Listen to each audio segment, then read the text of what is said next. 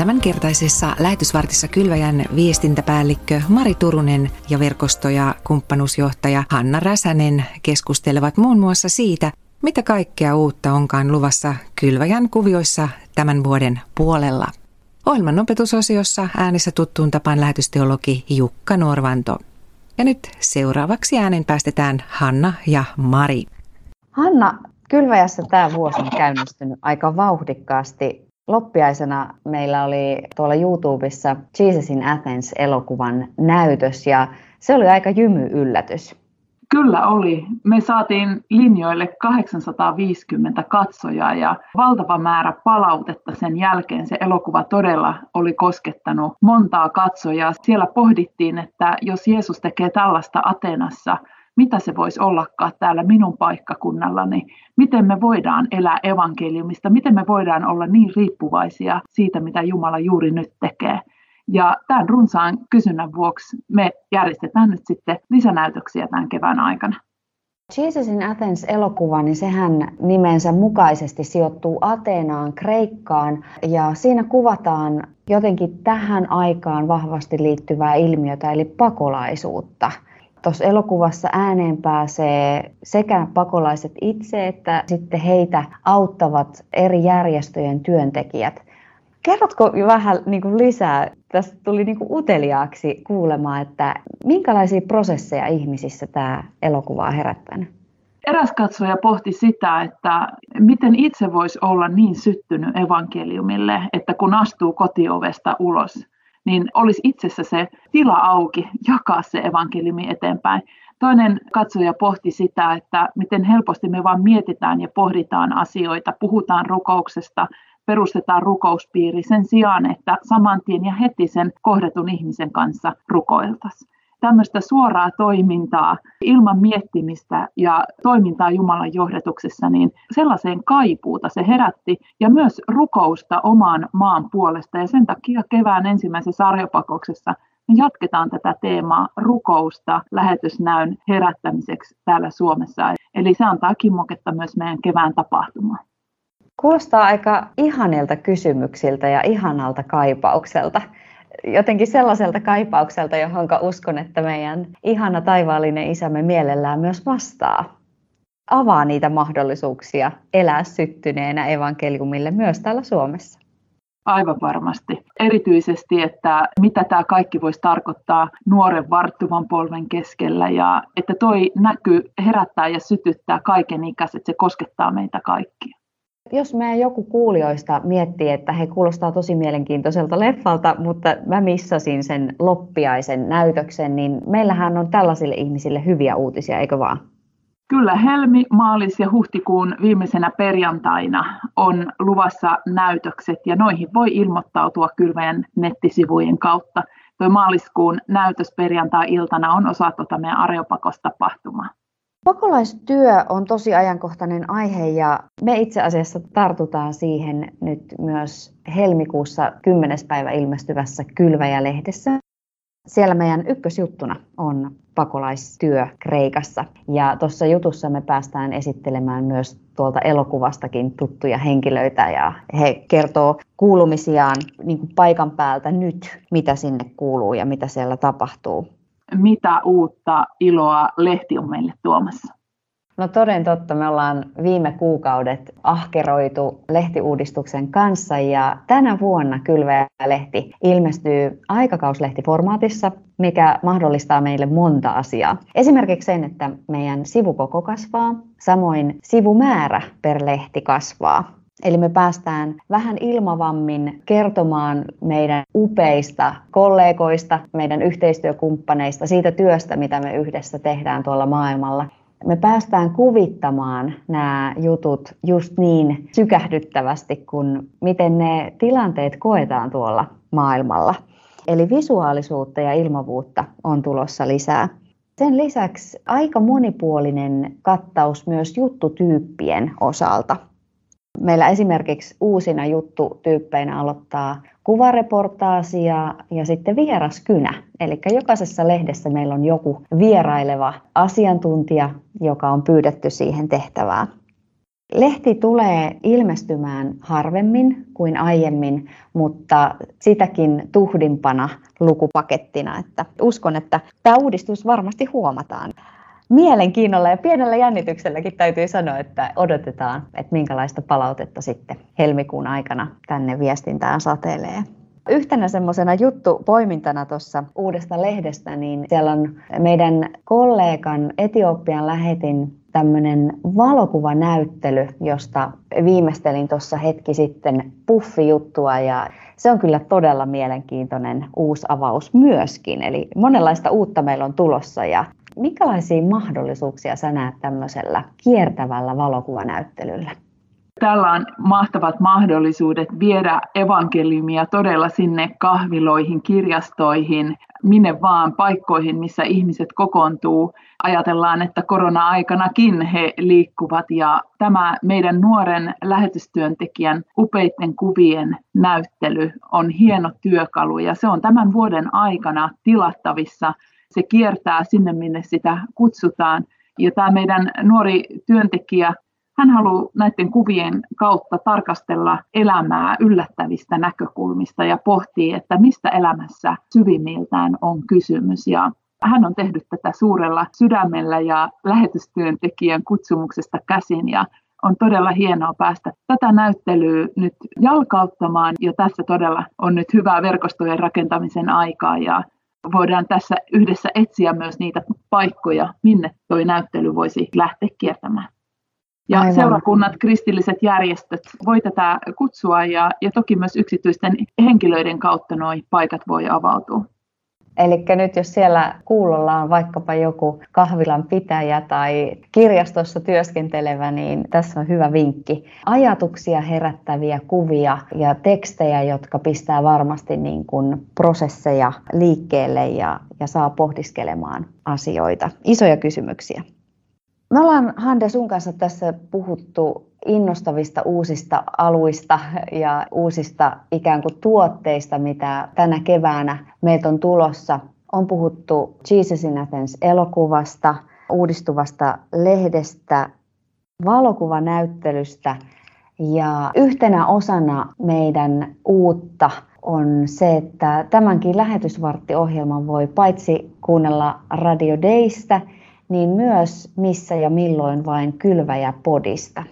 Mitä ajattelet Hande siitä, että otetaan myös tässä niin kuin radio-ohjelman hyödyntämisessä tämmöinen monikanavaisuus käyttöön? Se on ehdottoman tarpeellista. Meillä kansakunta on oppinut kulkemaan kuulokkeet korvilla ja kuuntelemaan sisältöjä omaan tahtiin. Ja on todella hienoa, että Kylväjä Podin kautta suoratoistopalveluissa on tarjolla Kylväjän kanava. Ja tämähän tarjoaa meille myös mahtavan mahdollisuuden kertoa lähetystyöntekijöiden tuoreita kuulumisia meidän työn ystäville ja jakaa sitä kätevästi noiden suoratoistopalveluiden kautta. Ja näitä sisältöjä me tullaan tässä sitten monipuolistamaan matkan varrella ollaan oltu valtava iloisia siitä, että meillä on työyhteisössä myös tämmöinen tekniikka käytössä, että me voidaan tehdä riittävän laadukasta nauhoitusjälkeä, olipa meidän haastateltava sitten Suomessa langan päässä tai sitten ihan Japanissa tai Etiopiassa asti, niin kuin ollaankin jo näitä haastatteluja tehty, että saadaan ikään kuin se tuoreus, ajankohtaisuus maailmalta myös tänne sitten radio- ja podcast-kuulijoiden niin kuin saataville. Siinä keskustelivat Kylväjän viestintäpäällikkö Mari Turunen ja verkosto- ja kumppanuusjohtaja Hanna Räsänen. Ohjelman lopuksi rukoilemme vielä yhdessä Kylväjässä puhaltavien uusien tuulien puolesta, mutta sitä ennen opetusosiossa Kylväjän lähetysteologi Jukka Norvanto jatkaa opetusta raamatun luvuista ja tällä kertaa vuorossa on luku seitsemän. Meiltä kuluisi pitkä aika, jos lähtisimme etsimään raamatusta kaikkia niitä jakeita ja laajempiakin yhteyksiä, joissa luku seitsemän esiintyy. Se onkin raamatun tärkein yksittäinen luku ja se esiintyy raamatussa yli 700 kertaa. Jos mukaan lasketaan myös järjestysluvut ja seitsemän kertoimet, kokonaismäärä nousee yli 800. Lukuna seitsemän viittaa täydellisyyteen ja myös pelastukseen – onhan se lukujen kolme ja neljä summa. Luku kolme on raamatussa jumaluuteen viittava luku ja luku neljä luomakuntaan. Luvussa seitsemän on siis kuvattuna näin myös Jumalan ja luomakunnan läheinen yhteys. Ensimmäisen kerran luku seitsemän tulee raamatussa vastaan jo luomiskertomuksessa. Luomistyönsä jälkeen Jumala lepäsi seitsemäntenä päivänä, mistä syystä ihmisenkin on pyhitettävä se Jumalalle. Jumalan luomistyöhön luku 7 liittyy luomiskertomuksessa myös siten, että Raamattu käyttää maailman, eläinten ja ihmisten luomista kuvatessaan seitsemän kertaa luomista tarkoittavaa hebrean sanaa. Ne näkyy myöskin suomalaisesta raamatun käännöksestä. Käydäänpä nuo lävitse. Alussa Jumala loi taivaan ja maan, siis raamatun ensimmäinen jae. Seuraavan kerran luomisesta puhutaan jakessa 21. Niin Jumala loi suuret meripedot ja kaikki muut elävät olennot, joita vedet vilisevät, sekä kaikki siivekkäiden lajit. Jumala näki, että niin oli hyvä. Sen jälkeen luomisesta puhutaan ihmisen luomisen yhteydessä. Luen jakeen 27. Ja Jumala loi ihmisen kuvakseen. Jumalan kuvaksi hän hänet loi. Mieheksi ja naiseksi hän loi heidät. Tässä ihmisten luomista kuvaavassa jakeessa luomisesta kertova sana esiintyy peräti kolme kertaa. Toisen luvun jakessa kolme sanotaan näin. Ja Jumala siunasi seitsemännen päivän ja pyhitti sen, koska hän sinä päivänä lepäsi kaikesta luomistyöstään. Seuraavan jakeen alussa sanotaan näin. Tämä on kertomus siitä, kuinka taivas ja maa saivat alkunsa silloin, kun ne luotiin. Näin siis yhteensä seitsemän kertaa luomiskertomuksessa tulee tuo luomiseen liittyvä sana vastaan. Lepoon eli työstä lakkaamiseen luku 7 viittaa silläkin tavoin, että Mooseksen laissa säädetään, että Israelissa tuli joka seitsemäs vuosi olla sapattivuosi, jolloin maan oli annettava levätä. Lisäksi kun 49 eli 7 kertaa 7 vuotta oli kulunut, seuraava eli 50 vuosi oli riemuvuosi, jolloin hebrealaiset orjat tuli vapauttaa ja eri tavoin uudelle omistajalle siirtynyt maakin tuli palauttaa alkuperäiselle omistajalleen. Tästä säädetään esimerkiksi kolmannen Mooseksen kirjan luvussa 25 ja 10. Tuohon riemuvuoteen liittyvä julistus tulee esiin myös Jesajan kirjassa. Sen luvun 61 alussa alkaa profetia riemuvuuden ilosta, jonka voideltu eli Messias toisi tullessaan. Jesaja kirjoittaa, Herran henki on minun ylläni, sillä hän on voidellut minut. Hän on lähettänyt minut ilmoittamaan köyhille hyvän sanoman, parantamaan ne, joiden mieli on murtunut, julistamaan vangituille vapautusta ja kahdituille kahdeitten kirpoamista, julistamaan Herran riemuvuotta, päivää, jona Jumalamme antaa palkan. Hän on lähettänyt minut lohduttamaan kaikkia murheellisia. Tuon riemuvuosiprofetian täyttymys näkyykin Uudessa testamentissa, sillä juuri riemuvuoden tunnelmissa Jeesus julistaa Nasaretin synagogassa näiden Jesajan sanojen toteutumista. Luukashan kertoo tuosta tapahtumasta luvussa 4 alkajakeesta 16. Lainaan noita jakeita. Jeesus tuli Nasaretiin, missä hän oli kasvanut, ja meni sapattina tavansa mukaan synagogaan. Hän nousi lukemaan ja hänelle ojennettiin profeetta Jesajan kirja. Hän avasi kirjakäärön ja löysi sen kohdan, jossa sanotaan, Herran henki on minun ylläni, sillä hän on voidellut minut. Hän on lähettänyt minut ilmoittamaan köyhille hyvän sanoman, julistamaan vangituille vapautusta ja sokeille näkönsä saamista, päästämään sortut vapauteen ja julistamaan Herran riemuvuotta. Hän kääri kirjan kokoon, antoi sen avustajalle ja istuutui. Kaikki, jotka synagogassa olivat, katsoivat tarkkaavasti häneen.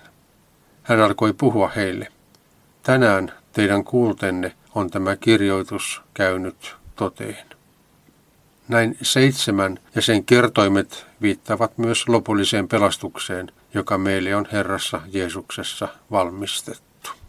Lähetysteologi Jukka Norvanon opetuksen aiheena oli viimeistä kertaa lukuja raamatussa. Muistathan, että nyt voit kuunnella lähetysvartin myös Kylväjä-podista. Kylväjä-pod löytyy Spotifysta sekä Apple- ja Google-podcasteista ja lukuisista muista suoratoistopalveluista. Ja nyt aivan ohjelman lopuksi saamme rukoilla vielä yhdessä Marin ja Hannan johdolla. Kiitos rakas taivaallinen Isä, että me saadaan olla monin tavoin kertomassa sinun hyvyydestäsi tässä maailmassa. Herra, kiitos siitä, että ohjaat ja opastat meitä miten me asetellaan kuvat ja äänet ja sanat ja muodot niin, että kuulijan sydän voi syttyä sinulle.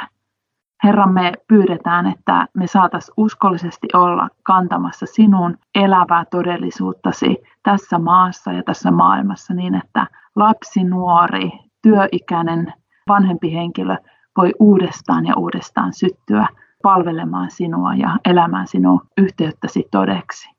Herra, kiitos siitä, että saadaan olla tekemässä tätä työtä ja kuuluttamassa sinun suuruuttasi tässä maailmassa. Ja Jeesus, pyydän, että sinä saisit siunata noi meidän tuotteet, jotka me käsistämme maailmalle päästetään. Siunaa lehti, jokainen numero. Käytä niitä juttuja, puhuttele kuvien kautta, kutsun mukaan. Ja samoin pyydän, että kun nyt lähetysvartit kuullaan myös Kylveä podissa, niin pyydän uusia kuulijakuntia – ja ihan erityisesti aina se niin kuin kapulan vaihto sille seuraavalle ja seuraaville sukupolville on se hengellisten työntekijöiden akuutti kysymys, niin Herra pyydän, että tule sytyttämään nuorempia sukupolvia mukaan lähetystyöhön, julistamaan sanoin ja teoin sun hyvyyttä jokaiselle, kenet sitten he kohtaa täällä Suomessa tai sitten jos kutsut maailmalle, niin sit siellä. Jeesus sinun nimessä. Amen. Lähtekää rauhassa ja palvelkaa Herraa ja toinen toistanne ilolla.